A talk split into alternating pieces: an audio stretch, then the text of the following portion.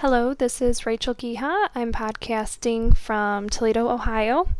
I'm a kindergarten teacher. I have 20 students in my class, and after doing three interviews with three of my students, I have compiled my data. And these are my recorded responses of my students' uh, digital abilities and their learning styles. Um, unfortunately, I was unable to get parent permission to put their voices on the internet, so I will be reading their responses to you. Uh, I interviewed Joshua, Sebastian, and Allison. All three students are five years old. I asked them questions like, How often do you watch TV?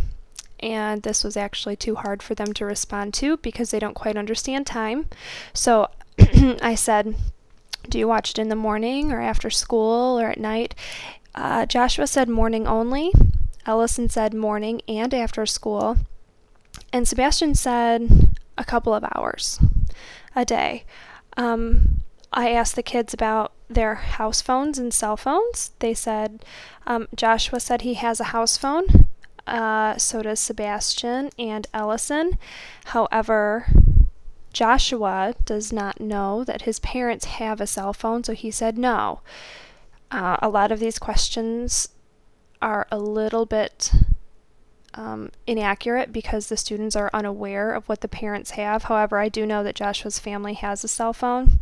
Same with Allison and Sebastian. Um, one thing that all three were very familiar with were gaming systems. Joshua has the Wii, Sebastian has a PS3 and an Xbox 360. Uh, Allison said she does not have a gaming system, but she did know what they were. All three students report that they have computers and DVD players. Um, Allison said she does have a printer, but Sebastian and Joshua said they do not. And I think this is just because they don't use it. Um, because most families who have a computer have a printer also.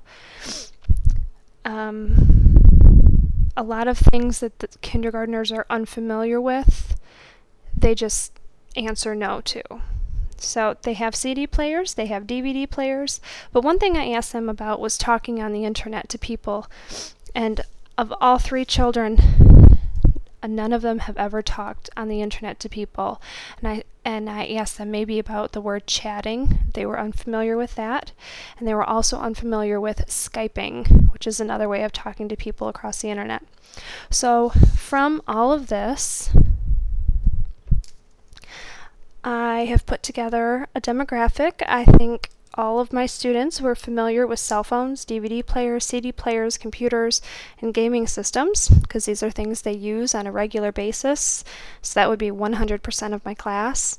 Um, none of them have talked over the internet but would like to try. They're very excited to try new technologies.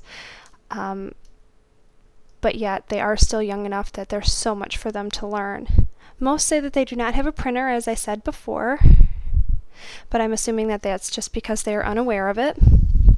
And I would consider all of my students to be digital natives, and this is because they're growing up with technology all around them at home and at school. They experience it on a regular basis, and I'm sure with years to come, they will continue to grow and um, to be more familiar with those things that they are unfamiliar with now.